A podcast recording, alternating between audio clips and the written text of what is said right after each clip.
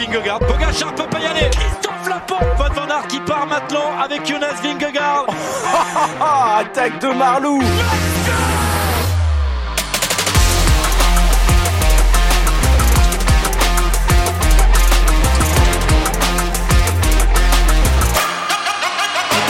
Bonjour, bonjour à toutes et à tous. Débrief donc de la quatorzième étape du Tour de France entre euh, entre Annemasse et Morzine. Une grosse étape encore aujourd'hui. Beaucoup, beaucoup, beaucoup de choses à dire. Alors on va commencer tout de suite par euh, inviter, eh bien accueillir euh, la personne qui est avec moi aujourd'hui. C'est Mathéo Rondeau, journaliste, euh, journaliste en herbe. Salut Mathéo. Salut Guillaume. Bon, tu t'es régalé devant cette étape, je pense, comme moi. Ouais, ouais, c'était vraiment palpitant du début à la fin, avec énormément de choses à la fois sportives et bah, aussi un petit peu autour de, du vélo. Que malheureusement, première étape vraiment avec de la, la dramaturgie un petit peu, mais voilà, ça et ça a également énormément travaillé pour le classement général. Donc euh, il y a énormément de choses à dire. Ouais, et au final, ce sont donc euh, les euh, bah, les favoris qui se sont expliqués sur les routes de Morzine. On en parlera, on en parlera parce que il y a beaucoup beaucoup de choses à dire. On va rentrer tout de suite hein, dans le vif du sujet et on va commencer. Bah non pas par un podium, mais j'ai envie de te dire aujourd'hui c'est top 5, c'est le top 5 de l'étape parce qu'il y a beaucoup beaucoup de choses à dire. Mathéo, c'est à toi ton petit top 5 de l'étape. Euh, bah, je pense on peut difficilement commencer autrement que par euh, le duel, une la nouvelle étape du duel euh, Vingegaard Pogacar. Euh, là aussi, il y aura énormément de choses à dire parce que il y a eu plusieurs étapes dans le duel. Euh, la Jumbo qui a beaucoup roulé. Derrière Pogacar qui a semblé prendre le pas, finalement Vingegaard est revenu, les bonifications. Et finalement, tout ça pour une seconde d'écart entre les deux. C'est le, le Danois qui a récupéré une seconde. Donc, c'est vraiment la guerre pour euh, pour l'instant des broutilles, mais peut-être que ça comptera à l'arrivée à Paris. Euh, bah, parler aussi de Rodriguez, euh, le vainqueur de l'étape, Carlos Rodriguez, qui a profité un peu aussi de ce duel pour euh, se faire la malle, mais qui avant ça était le meilleur des autres dans cette étape et qui surtout monte sur le podium du coup ce soir. comme je disais aussi, bah, j'avais noté ça en troisième point, vraie étape avec de la dramaturgie, c'est peut-être la première du tour avec des abandons, avec des la grosse chute euh, massive du début d'étape qui a nécessité la neutralisation, les abandons, Romain Bardet, euh, etc. Euh, et puis, euh, si je devais sortir d'autres points, ben, Félix Gall, qui a été assez épatant sur la l'étape, notamment dans Jouplane, parce qu'il est un des derniers à craquer et il rentre dans le top 10 au général. Et puis le, le dernier point, euh, bonne question, bonne question. Bah, peut-être Tom Pitcock, parce qu'on s'interrogeait un petit peu sur sa capacité à, à exister tout au long des trois semaines. Euh, bah, on l'a vu sur le Puy de Dôme, sur le Grand Colombier, ça marchait bien parce que c'était des ascensions sèches. Et là aujourd'hui, avec la succession des, des cols, la répétition des efforts, et puis le gros rythme euh, imprimé par Jumbo, bah, peut-être que ça, ça a payé un petit peu euh, cash pour pour Pitcock qui a, qui a rétrogradé au classement, mais qui va avoir un peu plus de liberté et l'équipe Ineos c'est plutôt en forme en ce moment parce qu'ils viennent d'enchaîner une deuxième victoire en deux jours. Pourquoi pas le voir euh, sortir euh, en échappée demain, par exemple Exactement, ça fait ouais les cinq points. On va se rejoindre un petit peu hein, sur ces cinq points. Allez, moi je vais faire en ordre chronologique sur euh, sur ce top 5. Après, on fera de manière un peu plus thématique hein, pour le reste. Euh, commencer par les chutes, grosse chute au début d'étape qui a marqué le peloton pour le reste de la course. D'autres chutes aussi plus tard dans dans l'étape avec des abandons, pas mal d'abandons aujourd'hui. Hein c'est vraiment l'étape où il y a le plus d'abandon depuis le départ du tour. Mon deuxième point, c'est euh, la tactique UAE Jumbo, la bagarre entre les, deux équipes. Les Jumbo qui ont roulé toute la journée pour, euh, eh bien, au final, voir plutôt Pogacar euh, attaquer. Et lorsque il restait plus beaucoup de coureurs, c'était plutôt les UAE qui étaient en surnombre avec Adam Yates et Pogacar face à Jonas Vingegaard. Mais on verra qu'au final, ben, tu l'as dit, ben, Vingegaard a repris une seconde à, à Pogachar. Pourquoi aussi une seule seconde Eh bien, je voudrais qu'on revienne sur cet épisode des motos euh, dans le sprint final au sommet de, de Jouplan. Va falloir qu'on y revienne euh, sur ce point réalisation. Encore une fois, ça sera encore euh, organisation, réalisation de, de la course. C'est un point dont on a beaucoup parlé de la réalisation du Tour de France depuis le départ de, Bilbao et on y on y reviendra. Faut qu'on parle du vainqueur forcément Carlos Rodriguez, l'espagnol, la jeune pépite espagnole de chez Ineos qui avait fait top 10 à la Vuelta l'année dernière et qui là vient remporter sa première victoire d'étape euh, sur sur un grand tour, sur ce Tour de France avec euh, les Ineos et qui a profité aussi bah, de cet épisode des motos pour gagner. Et on en parlera, on fera le lien. Et puis euh, bah, à la fin on parlera un petit peu de la course des autres, c'est-à-dire avec un bah, un podium qui est changé puisque Rodriguez monte sur la troisième marche du podium un top 10 qui est changé aussi avec Pitcock qui sort du, euh, du top 10, David Godu, qui conserve sa place dans le top 10 mais avec Félix Gall qui, euh, qui euh, remonte et une hiérarchie des, des outsiders qui a été un petit peu bousculée on va dire à la sortie du top 5. On en parlera tout à l'heure. Le premier point, Matteo, allez, est-ce qu'on va parler tout de suite de la bagarre Pogacar-Vingegaard? C'est quand même le point qui nous tient en haleine depuis le départ du, du Tour de France. Aujourd'hui, donc, Jonas Vingegaard a repris une seconde à Tadej Pogacar. Pourquoi? Puisqu'au sommet de Jouplan, c'est le Danois qui est passé en tête, qui a repris 8 secondes. Pogacar a pris 5 secondes. Rodriguez est passé en troisième position et a donc pris 2 secondes. Et à l'arrivée, donc, à Morzine, Pogacar a pris la deuxième place. Donc, en prenant 6 secondes de bonif, 4 secondes pour la troisième place de Vingegaard. Vous faites l'addition de tout ça en clair. Il y avait 9 secondes au départ de l'étape pour le Danois euh, en avantage. Il y a 10 secondes à l'arrivée à Morzine. Bon, voilà, ils se sont tenus encore une fois, mais il y a cet épisode des motos hein, euh, dans le sprint final de Jouplan qui a bousculé un petit peu le tout, et c'est un peu le scandale de, la journée, j'ai envie de te dire. Oui, oui, bah c'est vrai que à ce moment-là, au moment où Pogacar attaque et donc est ralenti par euh, les deux motos qui sont côte à côte, c'est une moto de France Télévisions avec donc à gauche euh, la caméra qui est devant la course, euh, qui à ce moment-là ne n'est pas à l'écran d'ailleurs puisque c'est euh, ça filme de l'hélicoptère, je crois. Oui. Euh, et la moto à droite, c'est la moto photographe de l'équipe. Oui, exactement. Euh, et donc c'est a priori celle-ci qui gêne parce que Pogacar attaque sur le côté droit de la route, mais toujours est-il que les deux sont euh, de front et elles sont surtout elles bloquent la route que ce soit à gauche ou à droite. Euh, et à ce moment-là, c'est Pogacar qui a l'avantage sur Vingegaard en effet parce que euh, on est à 300, 400 mètres du sommet et il est dans la route Vingegaard, donc c'est lui qui est un petit peu en position de force, qui peut le surprendre. Et on sait que ses démarrages à Pogacar font souvent la différence. Ben, on l'a vu pas plus tard qu'hier, euh, ouais, au, Grand Colombier, euh, où il a surpris et où il a réussi à le décrocher de sa roue, comme il l'avait fait aussi euh, un peu plus tôt dans le Jouplan. Et là, forcément, ça, ça le casse un peu dans, dans sa dynamique, Pogacar, et surtout, ça l'oblige, lui, à emmener le, le petit sprint pour les bonifications, à se faire surprendre par Vingegaard, même si euh, ça me paraît un peu bizarre la manière dont il s'est fait surprendre euh, parce qu'on était à, arrivé à peine à 100, 100 mètres du sommet, et euh, à ce moment-là, Vingegaard, logiquement, lance le sprint, il y a quand même les bonifications à prendre, et Pogacar a l'air surpris alors que bah, on était à 100 mètres et que forcément à un moment ça allait ça allait sortir. Donc euh, à la fois il y a cette euh, petite histoire des motos, mais il y a aussi Pogachar qui a peut-être perdu justement en lucidité après cette histoire de, des motos et qui se fait euh, un petit peu avoir sur ce sur ce sprint des bonifications parce que ça, je suis pas sûr que Vingegaard mmh. était vraiment le plus le, le plus véloce sur un sprint au sommet de Jouplan. Ouais, alors après, tu as quand même toujours dans les sprints euh, cet avantage de celui qui est derrière, qui est dans la roue et qui surprend l'autre euh, au moment de, de, lancer le sprint. Et c'est comme ça que Vingegaard remporte ce sprint au sommet de, de Jouplan. Mais Pogacar, on l'a vu assez souvent, on l'a vu hier à l'arrivée au Grand Colombier, on l'a vu euh, à l'arrivée aujourd'hui, donc plus tard à, à Morzine en bas de, de Jouplan. Ben, tout simplement, Pogacar a le meilleur jump. Et quand on parle des secondes bonif, des secondes bonus, il y avait 8 secondes pour euh, le premier, 5 secondes pour le deuxième. C'est-à-dire que, on va dire, entre celui qui passe premier et deuxième, si vous inversez les positions, en clair, il y a 6 secondes d'écart. Et ce soir, Pogacar n'est pas à 10 secondes, mais à 4 secondes de Vingegaard.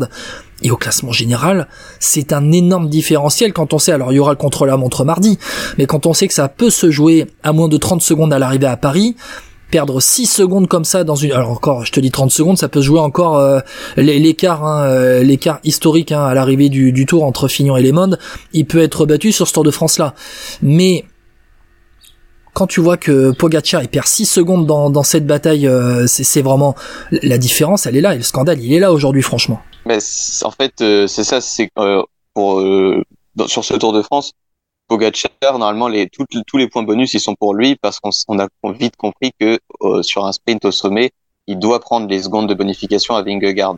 Et Vingegaard le sait. Et Vingegaard le sait aussi. Et donc là, c'est une aubaine pour Vingegaard. Euh, cette affaire des motos qui inverse les positions dans le sprint, qui donne donc à Vingegaard c'est ce petit avantage au moment de lancer le, le sprint. Et euh, finalement, ça se joue à une seconde. Donc, est-ce que ça aura une importance? C'est possible. Hein. En fait, aujourd'hui, la différence, elle est peut-être plus mentale que qu'autre chose parce que ça se joue à, à, à une petite seconde. Jusqu'à 5 mètres avant le sommet, donc quand Vingegaard n'a pas encore franchi le sommet et pris ces, ces petites secondes d'avance sur Pogacar, c'est Pogacar qui fait la bonne opération parce que euh, Jumbo a fait rouler toute la journée, Vingegaard n'a pas réussi à lui prendre de temps et on se dit qu'il va prendre les secondes au sommet de, de Jouplan, Pogacar. Donc pour à ce moment-là, c'est tout bénéf pour pour Pogacar. Et finalement avec cette euh, petite affaire des motos, certes Jumbo a roulé, Jumbo s'est euh, un petit peu brûler les ailes à des moments parce que ben, on a cru que Pogacar allait s'envoler dans le Jouplan. Finalement, Vingegaard est revenu. Et surtout, Vingegaard euh, ben, s'en sort avec une seconde de reprise au Slovène dans, dans cette étape. On va pas dire que mm. je pense pas que c'était l'objectif de Jumbo de, de, rouler pour récupérer une seconde à Pogacar parce que sinon ils vont devoir qui vont devoir rouler euh, tous les jours et ils récupéreront bah, une petite dizaine de secondes jusqu'à jusqu'aux Champs-Élysées. Ce qui est dommage, c'est que cet épisode des motos, il vient gâcher cette ascension de Jouplan qui était magnifique dans cette bataille entre Pogacar et Vingegaard, parce que pour venir sur la bataille en elle-même, donc il y a une bagarre dans la descente derrière entre les deux, où d'ailleurs Vingegaard nous a fait assez peur à coller la roue arrière de Pogacar dans, dans la descente, vraiment sur toutes les trajectoires, alors qu'on sentait qu'à un moment donné il pouvait prendre le devant, mais pour revenir sur l'ascension, euh, c'est Pogacar qui allume la mèche après le travail des équipiers. Pogacar allume la mèche, allume la mèche, la mèche, euh, et, et, derrière en fait on a vu ce qu'on avait vu les derniers jours, c'est-à-dire que Pogacar attaque sur le jump, il décramponne Vingegaard à la longue, mais Vingegaard, là, on n'est pas sur un sprint, on est à quoi 4 km, 3-4 km du sommet de Jouplan, et donc il reste encore pas mal d'ascension. Et là, et là, on a vu ce que Vingegaard était capable de faire au train pour revenir et pour contrer le punch de Pogacar. Et on sent que Vingegaard a intégré dans sa tête que Pogacar a plus de punch, qu'il faut pas se mettre dans le rouge, voire dans le rouge euh, écarlate, à suivre Pogacar sur une accélération, et qu'il vaut mieux se mettre je vais, je vais dire au seuil plus pour revenir progressivement sur Pogacar tout en le euh, tout en le laissant un peu à distance et en réduisant l'écart petit à petit. Et on a vu que Vingegaard est revenu sur Pogacar avant cet épisode des motos. Mais on, on sent vraiment en fait on a encore vu aujourd'hui dans Jouplan Matteo que les deux ils se tiennent mais dans un mouchoir de poche. Et quand on parle que le record Lemon Fignon peut être battu tu le vois dans la bagarre. Ouais en fait on a à chaque étape, on a un scénario différent. C'est ça qui est aussi euh, assez intéressant avec ce duel, parce que ça aurait pu être répétitif avec l'année dernière, où euh, après euh, que Vingegaard a pris son avance au Granon, ils ont assez souvent été l'un roue dans la roue dans l'autre, dans celle de l'autre. là, cette année, chaque étape de montagne, il y a un scénario différent. il y a la grosse attaque de Vingegaard sur l'étape de Marie Blanc et de la Reims. Il y a Pogacar qui qui renverse le lendemain vers Cotteret et qui fait une sorte d'attaque un peu comme il a fait aujourd'hui dans Jouplan justement où Vingegaard pendant un moment plafonne à, à 20, 30, 40 mètres et où finalement Pogacar dans les derniers euh, dans les derniers hectomètres de l'ascension à Cotteret fait la différence et arrive à lui prendre 20, 25 secondes. Aujourd'hui, il n'a pas réussi à le faire.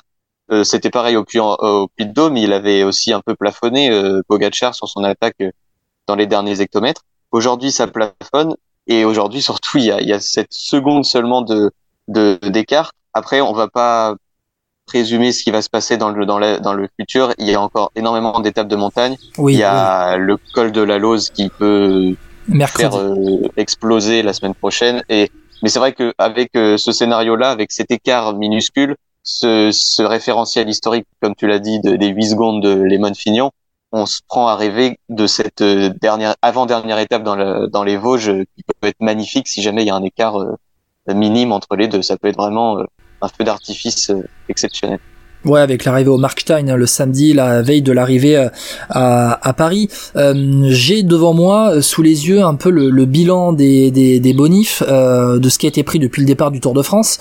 Est-ce que tu te souviens de l'écart qu'il y avait au sommet de, ou en tout cas à la Reims, après l'arrivée de, après la victoire de Jane Hindley et donc le, le, passage de Marie Blanc où Vingegaard avait décamponné Pogacar? Tu te souviens combien il y avait de secondes combien, Ouais, Ving, combien Vingegaard avait repris à Pogacar Est-ce que tu t'en souviens? Je crois que Pogacar doit avoir 47 secondes de retard sur Vingegaard, un peu comme ça. C'est ça, on était dans les 50 secondes avec la, avec les bonifs, euh, avec les bonifs. Et aujourd'hui, donc, Pogacar est revenu à 10 secondes de Vingegaard au général. Et depuis le départ du Tour de France, Tadej Pogacar a pris 41 secondes de bonification depuis le départ de ce Tour de France. C'est celui qui en a pris le plus.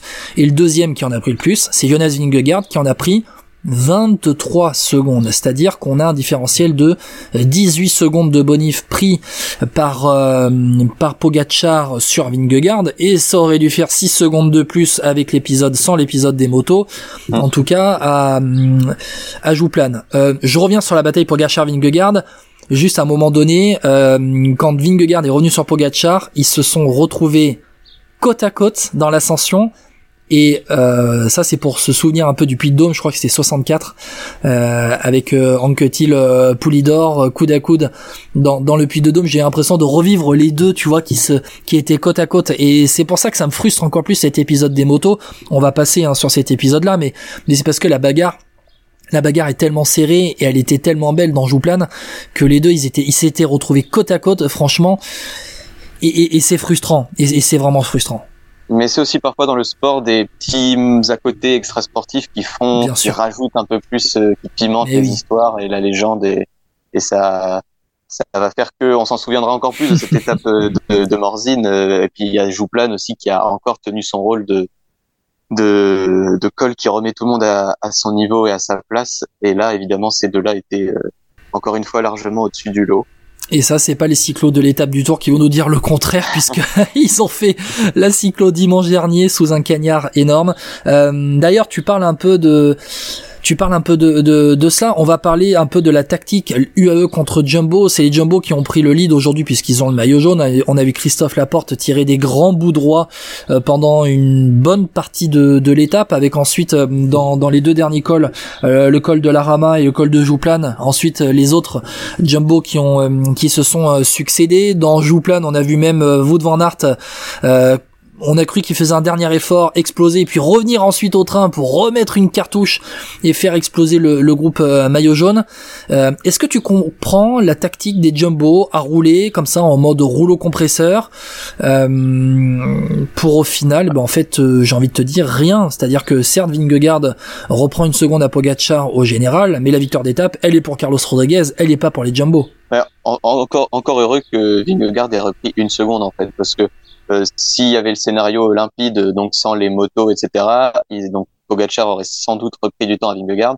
Et là, euh, évidemment, là chez Jumbo, ça aurait pas tiré la même figure. Peut-être que ça le fera ce soir, parce que bon, là, on va dire c'est statu quo. Même si évidemment ils, ils ont ils ont puisé dans leurs réserves, hein, les Jumbo. On les avait vus euh, perdre un peu de temps hier dans le Grand Colombier, être un petit peu moins présents autour de Vingegaard, sans doute justement pour prévoir ce qui allait se, se passer aujourd'hui. Mais euh, à ce petit jeu-là, euh, c'est à chaque fois euh, un coup eux, un coup Jumbo qui se qui s'use pour pas grand-chose à chaque fois. Et quand on regarde bah, le scénario de l'étape d'aujourd'hui, je pense que psychologiquement, donc, on revenait sur l'épisode, Pogacar euh, peut être un peu frustré de son final, mais je pense quand même que Vingegaard ne va pas se satisfaire de la seconde reprise par rapport à tout ce qu'a mis en place Jumbo tout au long de l'étape. Euh, surtout que Vingegaard et Jumbo clament depuis depuis quand? Depuis Larins ou depuis Cotteret euh, peut-être Cotteret le moment au premier moment où Vingegaard a perdu du temps sur Pogacar, ils clament depuis ce moment-là que c'est à partir d'aujourd'hui Morzine qu'ils vont reprendre du temps à Pogacar, les étapes qui conviennent mieux à Vingegaard, là où il va récupérer du temps sur le Slovène. Aujourd'hui, il a récupéré une seconde. Euh, c'est pas grand-chose quoi par rapport à, parce que Vingegaard a perdu tous les jours où il était un peu plus faible que Pogacar. Et on sent que les Jumbo avaient ciblé cette étape-là. Ils étaient partis pour une bah, par une partie Pro Cycling Manager en fait. Ils étaient en mode on met les 8 devant et puis progressivement je vais euh, user et épuiser un peu euh, les gars donc euh, la porte Van donc après ça a été qui ça a été Van Barle a roulé un petit peu dans la rama. Ouais, Van Barle, ça a été Benoît, ça a été Van Aert, et puis petit à petit, en fait, après il en a resté, il en est resté, allez, il en est resté deux trois, deux trois. D'ailleurs, je voudrais revenir sur la bataille des lieutenants, un peu Adam Yates contre Sepkus. Aujourd'hui, on semble, on, on, on, sent plutôt que Adam Yates est un cran au-dessus que, que Sepkus. Et j'ai l'impression que le Giro de Sepkus va lui, va lui rester dans les jambes un peu pour cette fin de deuxième semaine, début de troisième semaine où on va avoir besoin de lui. Parce que quand il en a resté trois, quand il en est resté trois, c'est Adam Yates qui était avec Pogacar et Vingegaard qui était seul. C'est, ce col de Jouplane, c'était la, la guerre froide vraiment entre les deux équipes. Euh, c'était un coup, on montre qu'on a l'arme massive euh, Van Aert, il s'écarte. Derrière, on montre qu'on a Adam Yates euh, du côté du AE. Ensuite, c'est Kuss qui reprend le relais. Adam Yates qui en remet une. C'était assez assez fou là-dessus. C'était vraiment du, du, bluff entre les deux équipes à qui avait le meilleur lieutenant.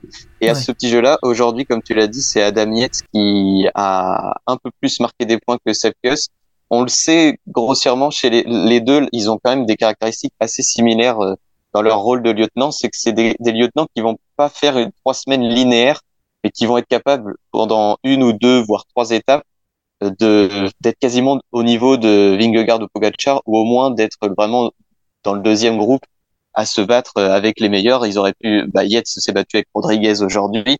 Euh, ça aurait pu être Kuss euh, parce que Kuss l'a déjà fait, euh, il il l'aurait fait par exemple sur l'étape de Potré. Mais aujourd'hui, donc Yates, comme tu l'as dit, a marqué plus de points que que Sepp Kuss. Après, je sais, j'irai pas jusqu'à dire que Kuss va dégringoler ou en tout cas être moins fort que que Yates jusqu'à la fin du tour. je me souviens notamment justement de l'étape du col de la Lose d'il y a trois ans où euh, Sepp Kuss avait été un des meilleurs coureurs de, de l'étape alors qu'il était là aussi lieutenant. Euh, la petite différence qu'il y a quand même, c'est que Sepkus, jusqu'à maintenant, quand il était lieutenant chez Jumbo, il jouait jamais vraiment le général. Et là, Et là il est maintenant sixième du général à 8 minutes 15. Exactement. On parlera des classements euh, tout à l'heure, mais oui, Sepkus qui fait un grand bond hein, au, classement, qui gagne quatre places et qui grimpe donc de la dixième, grimpe donc de la dixième à la sixième place du, du général. Et je terminerai pour dire, euh, je terminerai par dire que pour avoir été sur la première semaine du tour, dès le début, dès l'entrée des Pyrénées, on va dire des, des, des vrais Pyrénées entre guillemets, hein, le matin de l'étape de Pau, c'est ça, Pau la c'est la première étape.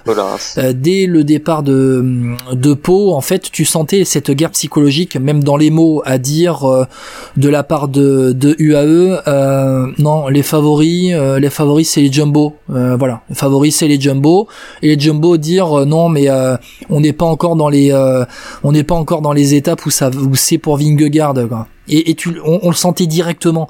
les, les, deux équipes se renvoient, se renvoient la balle. Et ça va être ça jusqu'à la fin. Donc maintenant les masques commencent vraiment à tomber. On rentre dans les dans les étapes décisives et ils pourront plus se cacher il y a tellement peu d'écart qu'ils vont encore avoir du mal, encore plus avoir de mal à, se cacher. On va passer au vainqueur du jour quand même, euh, Mathéo, parce que Carlos Rodriguez, en fait, eh ben lui aussi, on reparle de cet épisode des motos, mais sans cet épisode des motos, est-ce que l'Espagnol Carlos Rodriguez rentre euh, sur euh, Vingegaard et Pogacar? D'ailleurs, à un moment donné, euh, quand, quand ils rentrent, ils sont parce que c'est après le sommet de Jouplane, il y a une descente et une remontée, et c'est dans cette remontée que euh, Carlos Rodriguez, alors il rentre avec qui? Il rentre avec, qui? Avec avec Adam Yates, exactement. Et ils sont gênés par les motos. Et je crois qu'ils sont gênés par les mêmes motos qui avaient gêné auparavant, euh, d'ailleurs, euh, Vingegaard bah, et Pogacar. Ouais, c'est je pense que c'est ça parce que ça doit être la moto, euh, la moto avec la caméra qui était devant et qui est derrière. Et euh, là, ça doit être l'autre caméra de France Télé qui filmait du coup l'arrière du groupe euh, maillot jaune, enfin du duo en fait, parce qu'il devait y en avoir une devant et une derrière. Ah et cette fois-ci, c'était celle de derrière qui a bloqué en effet le retour. Pour Parce qu'on les voit vraiment revenir et on les voit même pousser euh, Carlos Rodriguez pousser les motos. Ils ont joué un ouais, vrai rôle dans, où il dans cette bloqué euh, Carlos Rodriguez il, et la moto de France Télé ne sait pas si elle doit aller à gauche, à droite. Un coup elle va à droite et Rodriguez la suit et ça pendant 10-15 secondes ça les a empêchés un peu de se rapprocher. Vas-y. Et donc pour revenir à ta question sur euh, est-ce que Rodriguez serait revenu euh, s'il n'y avait pas eu euh, cette, ce ralentissement des motos dans la, la fin de l'ascension de Jouplan, je pense que ça dépendait clairement de si Vingegaard lâchait la route Pogachar ou pas en fait. Parce que si Pogachar gagne, prenait les bonifs au sommet, mais que Vingegaard était toujours dans sa roue, je pense pas qu'il aurait fait l'effort jusqu'au bout. Euh, Rodriguez était déjà bien revenu à, au moment où, euh, où le Pogacar lance son sprint euh, qui, qui, ne réussit pas euh, très rapidement. Au bout de trois secondes, il est obligé de se rasseoir sur la selle. Mais à ce moment-là, je crois que Rodriguez est déjà revenu à 15-20 secondes parce qu'ils se sont regardés sur les deux derniers kilomètres de l'ascension une fois que Vingegaard est rentré. Et donc, je pense que Pogacar, son objectif à ce moment-là, c'est avant tout de prendre les bonifications peut-être de surprendre une deuxième fois Vingegaard euh, en faisant tendre l'élastique comme il l'a fait depuis quelques jours. Mais si Vingegaard était resté dans sa roue, il se serait regardé, je pense, à nouveau. Pogacar se serait contenté des bonifications et peut-être là aussi, ça serait revenu de l'arrière euh, Rodriguez. En tout cas, il y a toujours cru. C'est ça aussi qu'il faut souligner, c'est que à un moment, il était à, je pense, plus d'une minute hein, quand Pogacar et Vingegaard étaient à fond, euh, à 3-4 km du sommet. Et une fois que ça s'est une fois que ça s'est retrouvé au niveau des deux favoris, tout le monde a récupéré du temps et Rodriguez plus que les autres. Et, euh, et surtout, après, il a rebondi sur Adam donc ça les a, ça l'a bien servi aussi d'être à deux pour revenir. Ouais, on était sur du 45 secondes, euh, une minute hein, au niveau au niveau des écarts. Alors sans faire de cyclisme fiction, euh, peut-être aussi que le sprint qui aurait été euh, lancé par euh, par Vingegaard et Pogacar, je dis pas aurait été poursuivi, mais il y aurait pas eu ce temps de latence. En fait, il y aurait pas eu ces secondes de latence avant le deuxième sprint pour les bonus pour pour les bonifs. Il y aurait pas eu ce temps de latence et ça aurait augmenté encore l'écart entre les deux et Carlos Rodriguez il rentre sur la fin du replat de la de la de la petite remontée. Il rentre sur la fin de la petite remontée. Il les prend à l'injection à l'aspiration quand il quand il arrive de derrière Carlos Rodriguez.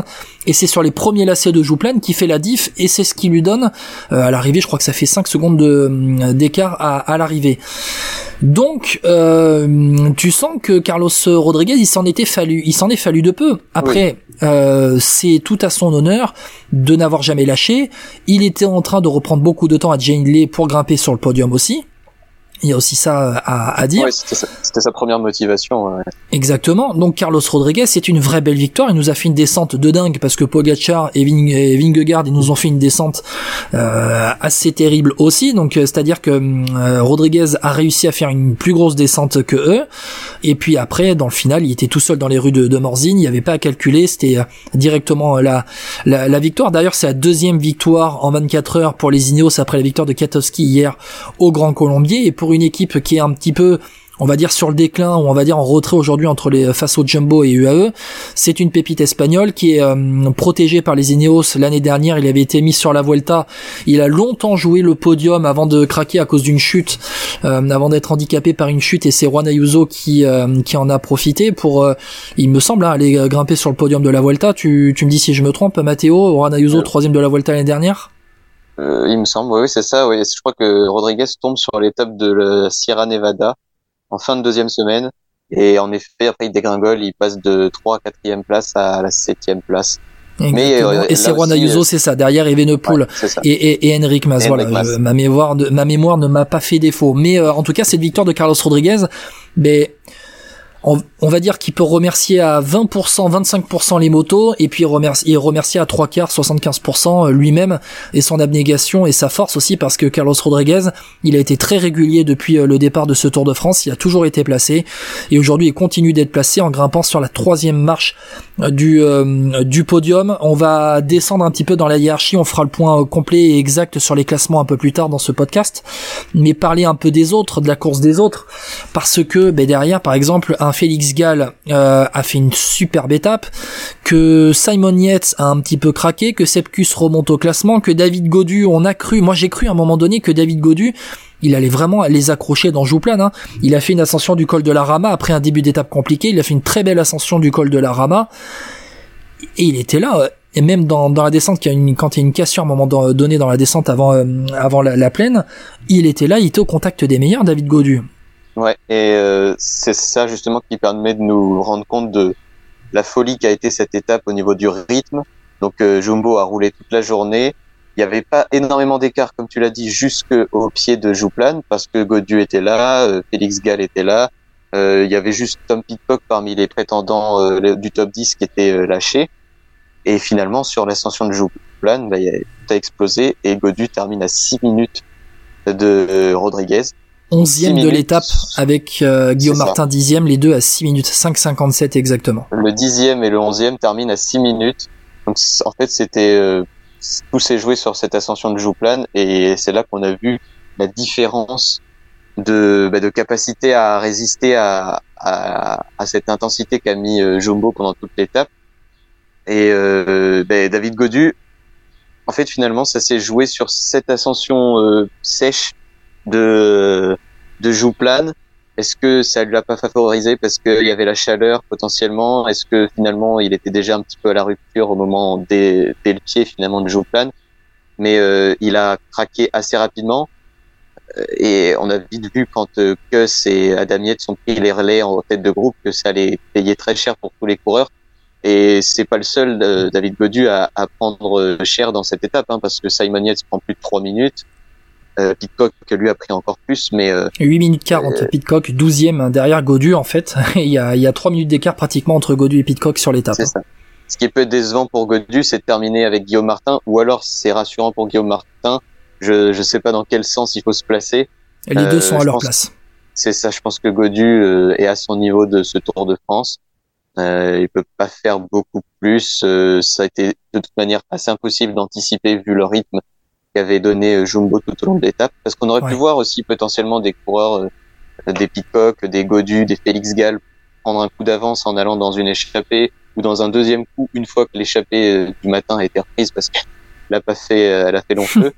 Euh, et finalement, c'était impossible parce que le rythme a été fou durant toute la journée et ça s'est payé cher, mais XXL vraiment en termes de tarifs pendant Jouplan. Complètement. Et d'ailleurs, bah, les Jumbo, c'est un peu leur, euh, leur tactique. Hein. C'est-à-dire que, bon, certes, ils ont laissé les, les échappés, en tout cas les, les coureurs tenter de prendre l'échappée, notamment Thibaut Pinot qui était devant, Joe Chicone aussi, qui euh, voulait euh, faire les points de, de, de, la montagne. Mais les Jumbo, ils ont été sur un rythme régulier, très élevé mais régulier, avec le but, hein, vraiment un but clair, c'était user tout le monde, vraiment. C'était vraiment le, le, but annoncé, et c'est pour ça qu'on parlait hein, de la tactique des Jumbo tout à l'heure, avec, avec cette élimination en mode partie PCM pour comparer un petit peu, Valentin Madouas, 22e de l'étape, il termine à 16 minutes de Carlos Rodriguez. Le 22e termine à 16 minutes. Thibaut Pinot, 20e de l'étape, avec Mikel Landa, 21e. Les deux terminent à 13 minutes 47. Wout van Aert, 17e de l'étape, il termine à 13 minutes de Carlos Rodriguez, alors que Wout van Aert, il était avec Rodriguez dans Jouplane. Les écarts sont énormes. Et il y a un coureur qui nous a bluffé quand même. C'est Félix Gall, septième de l'étape. Il termine avec euh, Jane Lee à 1,46. Jane Lee est sixième. Euh, Félix Gall, énorme remontée au classement général. Les AG2R, ils ont vraiment euh, rebondi après euh, les mésaventures de Ben O'Connor, et au final, c'est Félix Gall qui est le leader, et on l'avait vu très en forme sur le Tour de Suisse, il confirme là sur le Tour de France. Oui, il a un Tour de France assez particulier, Félix Gall, parce que il avait été en difficulté dès le premier week-end, si je me trompe pas. Il perd beaucoup de temps dès le premier week-end, et du coup, on se dit bon bah c'est pour Ben O'Connor qui lui aussi avait perdu un petit peu de temps et qui était annoncé hein, tout simplement comme leader.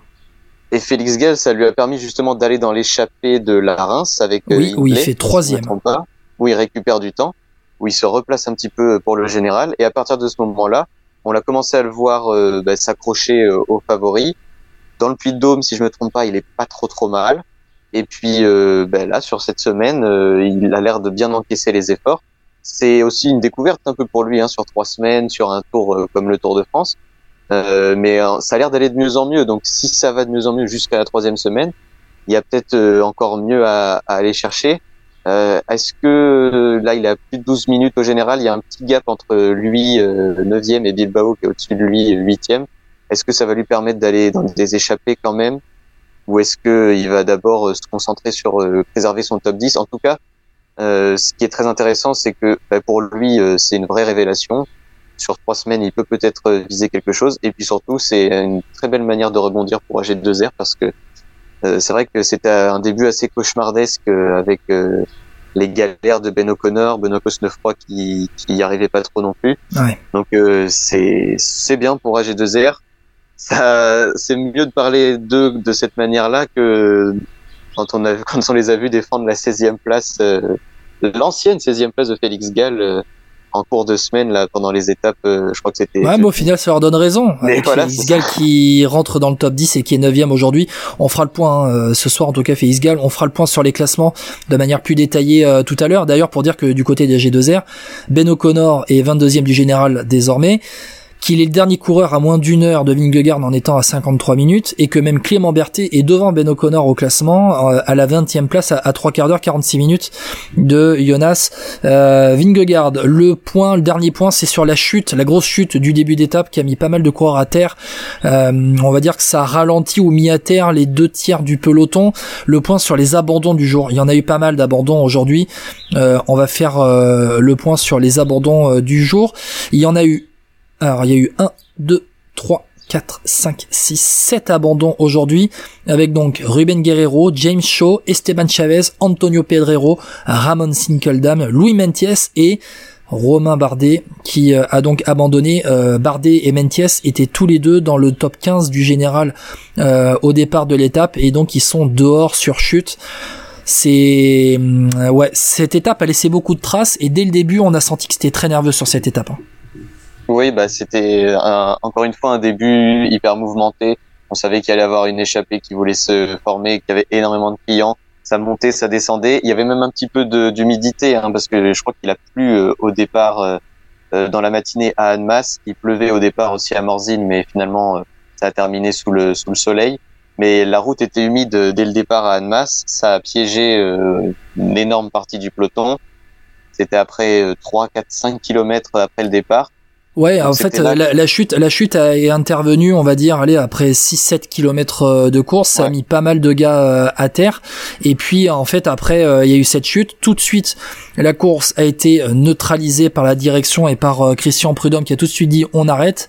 Les coureurs se sont retrouvés après, allez, 7 kilomètres et demi euh, sur un pont, on va dire. Ils se sont tous mis à l'arrêt.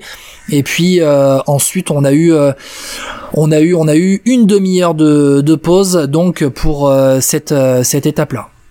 ça a peut-être euh, impacté un petit peu le début de course euh, parce que alors au moment où la course s'est arrêtée, il n'y avait pas d'échappée. C'est justement pour ça que la décision était plus facile à prendre, c'est que justement il n'y avait pas de pas d'échelons différents au niveau de la course, donc toutes les voitures étaient regroupées. Ça a permis aux ambulances d'intervenir assez rapidement. Mais euh, ce, re, ce redépart à froid, ça a peut-être pénalisé certains certains coureurs, surtout qu'on on entamait directement par euh, par une bosse euh, le- col de Saxel, je crois, ou côte de Saxel, col de Saxel. Le col de Saxel, Euh. exactement, qui est un faux plat montant pour le Tour de France, mais est un vrai un vrai col pour les cyclos. Bonjour aux cyclos de l'étape du Tour. Et, et en fait, euh, bah, l'échappée est partie assez rapidement. En tout cas, euh, le groupe qui a composé l'échappée pendant une certaine partie de l'étape est parti assez rapidement. Il n'y a pas eu énormément de clients, euh, peut-être une trentaine, une quarantaine, mais ça a été souvent les mêmes. Chicone souvent à l'attaque, euh, Thibaut Pinot qui s'y est Michael Woods. présenté aussi. Michael Woods, tout à fait. Pas mal de coureurs Movistar. Euh, malgré les pertes de deux coureurs aujourd'hui, hein, comme tu l'as dit, il y a eu deux abandons pour Movistar. Ils étaient quand même pas mal à l'avant avec Jorgensen, encore une fois. Euh, mais cette échappée est partie, mais en fait, elle est partie euh, pour euh, pour rien finalement, quasiment, parce que elle a pris 30, 40, 50 secondes. Euh, en tout cas, la chute a pas qu'à couper euh, le, les ambitions de la Jumbo, parce que je pense qu'ils étaient partis avec la volonté de rouler fort. Et euh, une fois que la course est repartie, ils ont roulé fort, avec Christophe Laporte notamment. Donc euh, la chute a, a été évidemment euh, gravissime pour euh, certains coureurs qui ne sont pas repartis, mais euh, je suis pas sûr qu'elle ait changé énormément de choses pour le scénario de l'étape. Ouais, euh, c'est vrai que les Jumbo, ils ont laissé, je crois, au maximum hein, deux minutes d'écart euh, aux, échappés. D'ailleurs, un point aussi sur ceux qui sont tombés, c'est que euh, t'as vu notamment, alors euh, Mentiès, lui, est resté à terre, il est pas reparti. Et t'as Adrien Petit aussi qui était à terre, qui s'est retrouvé avec le cuissard complètement déchiré au niveau de la fesse droite, une grosse entaille. Et Adrien Petit, eh bien, il a terminé dans les délais à 4 minutes près. Aujourd'hui, les délais étaient fixés à 42 minutes et 59 secondes. Et Adrien Petit termine dernier de l'étape en compagnie de Kesbol et Matej Mohoric à 38 minutes 6 secondes euh, du vainqueur du jour Carlos Rodriguez. Donc Adrien Petit, lui, il a quand même réussi à rallier l'arrivée. Quel guerrier que c'est quand même le, bison, parce que là, euh, vu l'entaille qu'il avait, vu les dégâts de la chute, c'était assez impressionnant. Ouais, il aurait mérité son prix du combatif euh, aujourd'hui parce que quand il est reparti, c'est Joe qu'il a eu. Ouais, c'est ça. Et on, a vu les, les, médecins et ils ont mis peut-être 2, 3, 4 minutes à, à lui emballer la jambe quasiment pendant pendant justement l'interruption de la course pour qu'il puisse repartir. Il s'est un peu testé justement. Il était à 500 mètres à peu près de là où le peloton attendait pour repartir. Et justement, ça lui a permis d'un petit peu bah, se décourdir euh, la jambe, voir un petit peu si ça allait pouvoir passer. Et puis, on l'a dit, cette étape, elle était un peu folle parce que ça montait, ça descendait, il n'y avait pas vraiment de plat. Et euh, bah, c'est reparti d'entrée de jeu avec euh, avec l'ascension du, col de Saxel. Donc évidemment, il s'est retrouvé rapidement lâché. Mais heureusement pour lui, euh, on est très content de savoir qu'il a rallié l'arrivée. Après, maintenant, reste à savoir si ça va aller avec l'addition des, des nuits, des jours après la chute. Ça va forcément faire, on va ça va piquer. Hein, mais... On verra, on verra ça. Et puis euh, une pensée, une grosse pensée pour Romain Bardet qui donc a chuté. Alors lui c'était plus tard. Euh, je crois d'ailleurs que c'était dans cette descente du col de Saxel.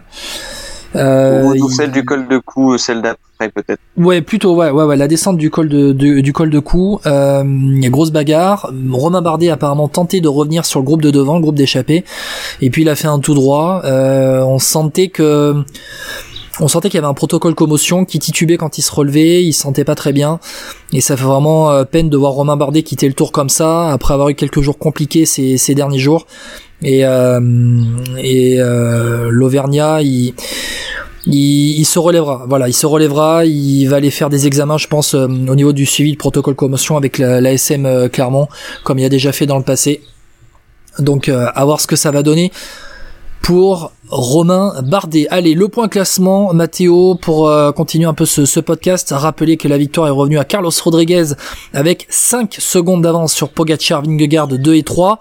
Adam Yates, quatrième de l'étape à 10 secondes. Derrière Sepkus termine cinquième à 57 secondes. Les écarts, ils étaient là. Hindley, Gall 6 et 7 à 1,46. Pelo Bilbao, huitième de l'étape, de l'étape à 3,19. Simon Yates, neuvième à 3,21. Guillaume Martin euh, et David Godu, 10 et 11 à 6 minutes. Euh, Pitcock 12e à 8,40. Beaucoup d'écart au classement général. Vingegaard, eh bien, reprend une seconde sur Pogachar, 10 secondes d'écart au classement général. Carlos Rodriguez monte sur le podium. Troisième, il monte sur le podium pour une seconde devant Jay Hindley. Euh, Adam Yates, cinquième du général à 37 secondes de Carlos Rodriguez l'autre euh, l'autre gros saut hein, au niveau du classement général. En tout cas un des deux gros sauts au classement général c'est Sepkus sixième du général désormais à 8-15 de Vingegaard. Euh, on a un petit peloton là. Ils sont allés entre 8-15 8-51 Pelo Bilbao 8ème entre les deux il y a Samonietz à 8-30 et puis est un petit gap après on va dire euh, de près de 3 minutes entre Bilbao 8ème et Félix Gall 9ème et Félix Gall lui il gagne 5 places au classement aujourd'hui avec aussi hein, les abandons de Bardet et et la défaillance de Godu, euh, Félix Gall qui euh, passe pour 30 secondes devant David Godu, Tom Pitcock qui sort du top 10 et désormais 11e du général à 14 minutes, Guillaume Martin 12e du général à 17 minutes et puis ensuite à plus de 20 minutes, Emmanuel Bourman, Thibaut Pinot 13-14, Michael Landa 15e.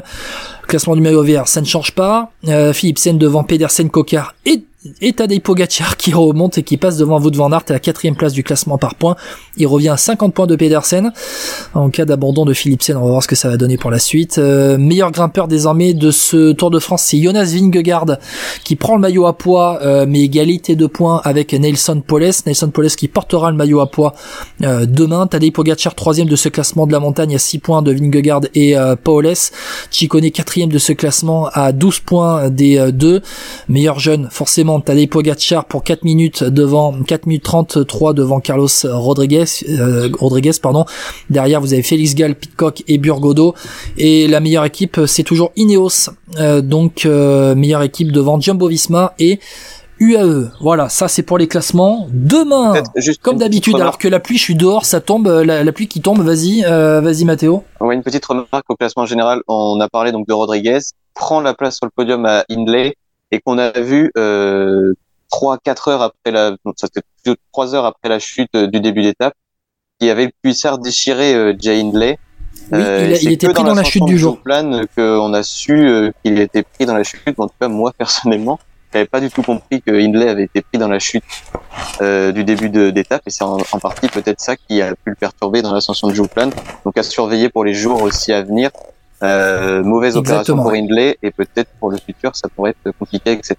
Et euh, les les Bora Hansgrohe avaient annoncé sur leurs réseaux sociaux que Jay Hindley avait été pris justement dans dans cette chute et, euh, et donc on a vu hein, que ça a peut-être un peu joué dans dans cette étape là.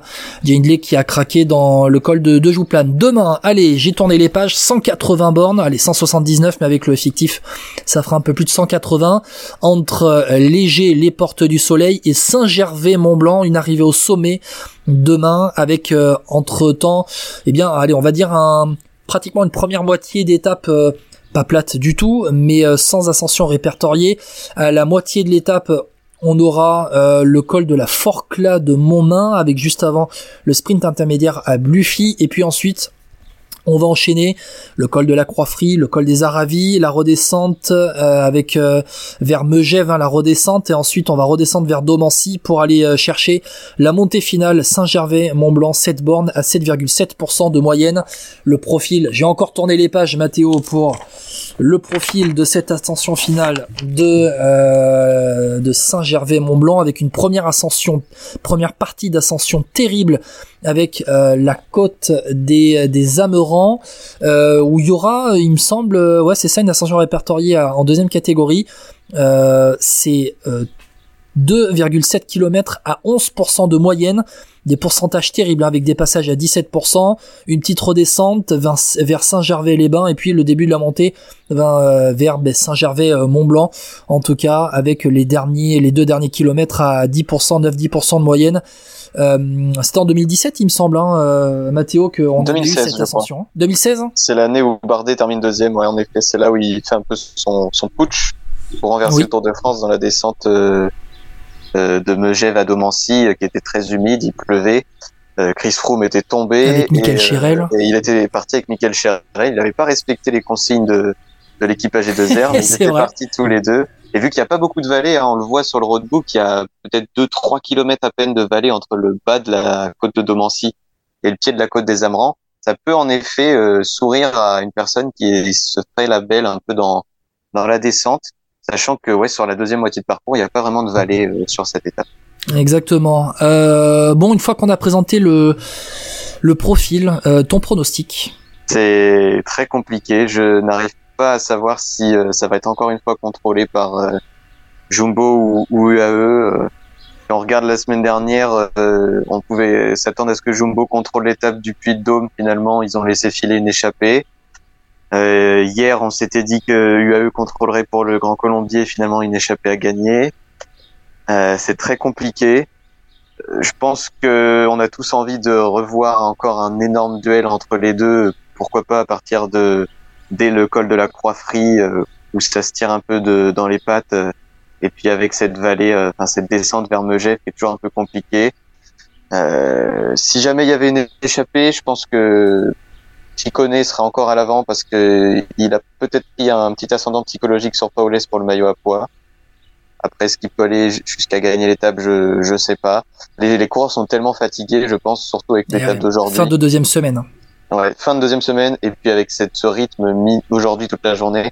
Peut-être aussi que c'était une stratégie de Jumbo pour l'étape de demain de d'user énormément, d'essorer le peloton pour les, sur l'étape 14 pour peut-être euh, sur l'étape 15 en profiter et faire la même chose. Et là, peut-être que dès euh, la première moitié d'étape, ça va exploser dans tous les sens.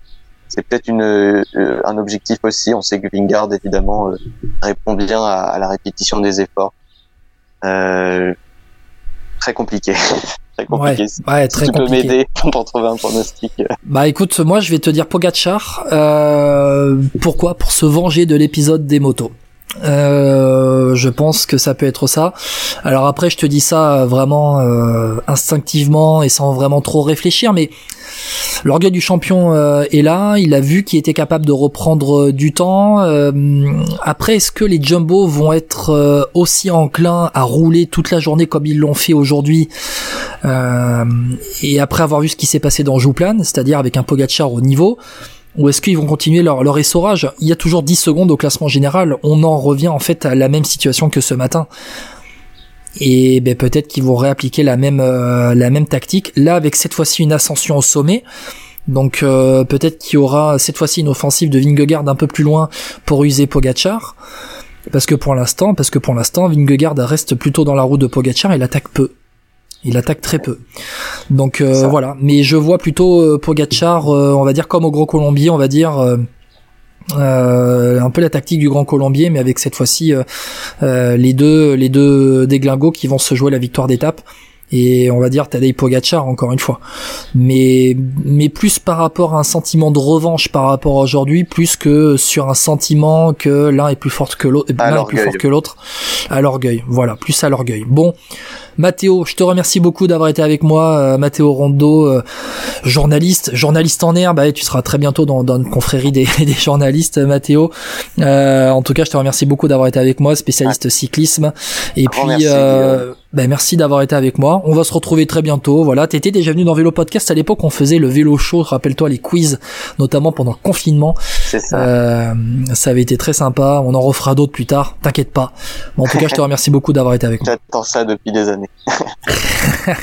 tu vas encore, euh, tu vas encore gagner les quiz. Hein. Euh, bon, on verra ça. En tout cas, merci beaucoup d'avoir été avec moi, Mathéo. Merci à vous encore, euh, auditeurs, auditrices de Vélo Podcast, de nous suivre toujours aussi nombreux. Les chiffres explosent pendant ce Tour de France. On va continuer à faire un débrief d'étape chaque soir d'étape. Ça va continuer jusqu'à Paris. On, en on en refera encore un peu pendant le Tour de France femmes. Et puis le Tour de France femmes, ça va arriver peut-être aussi un peu plus tôt que prévu pour la présentation à suivre dès la semaine prochaine, dans les prochains jours, avec ce Tour de France homme qui euh, nous tient en haleine en tout cas et qui va nous tenir en haleine jusqu'à Paris. Gros gros suspense. Allez, bonne soirée à toutes et à tous ou bonne journée si vous nous écoutez le matin, matin d'étape demain. 15e étape donc vers Saint-Gervais-Mont-Blanc. Ciao ciao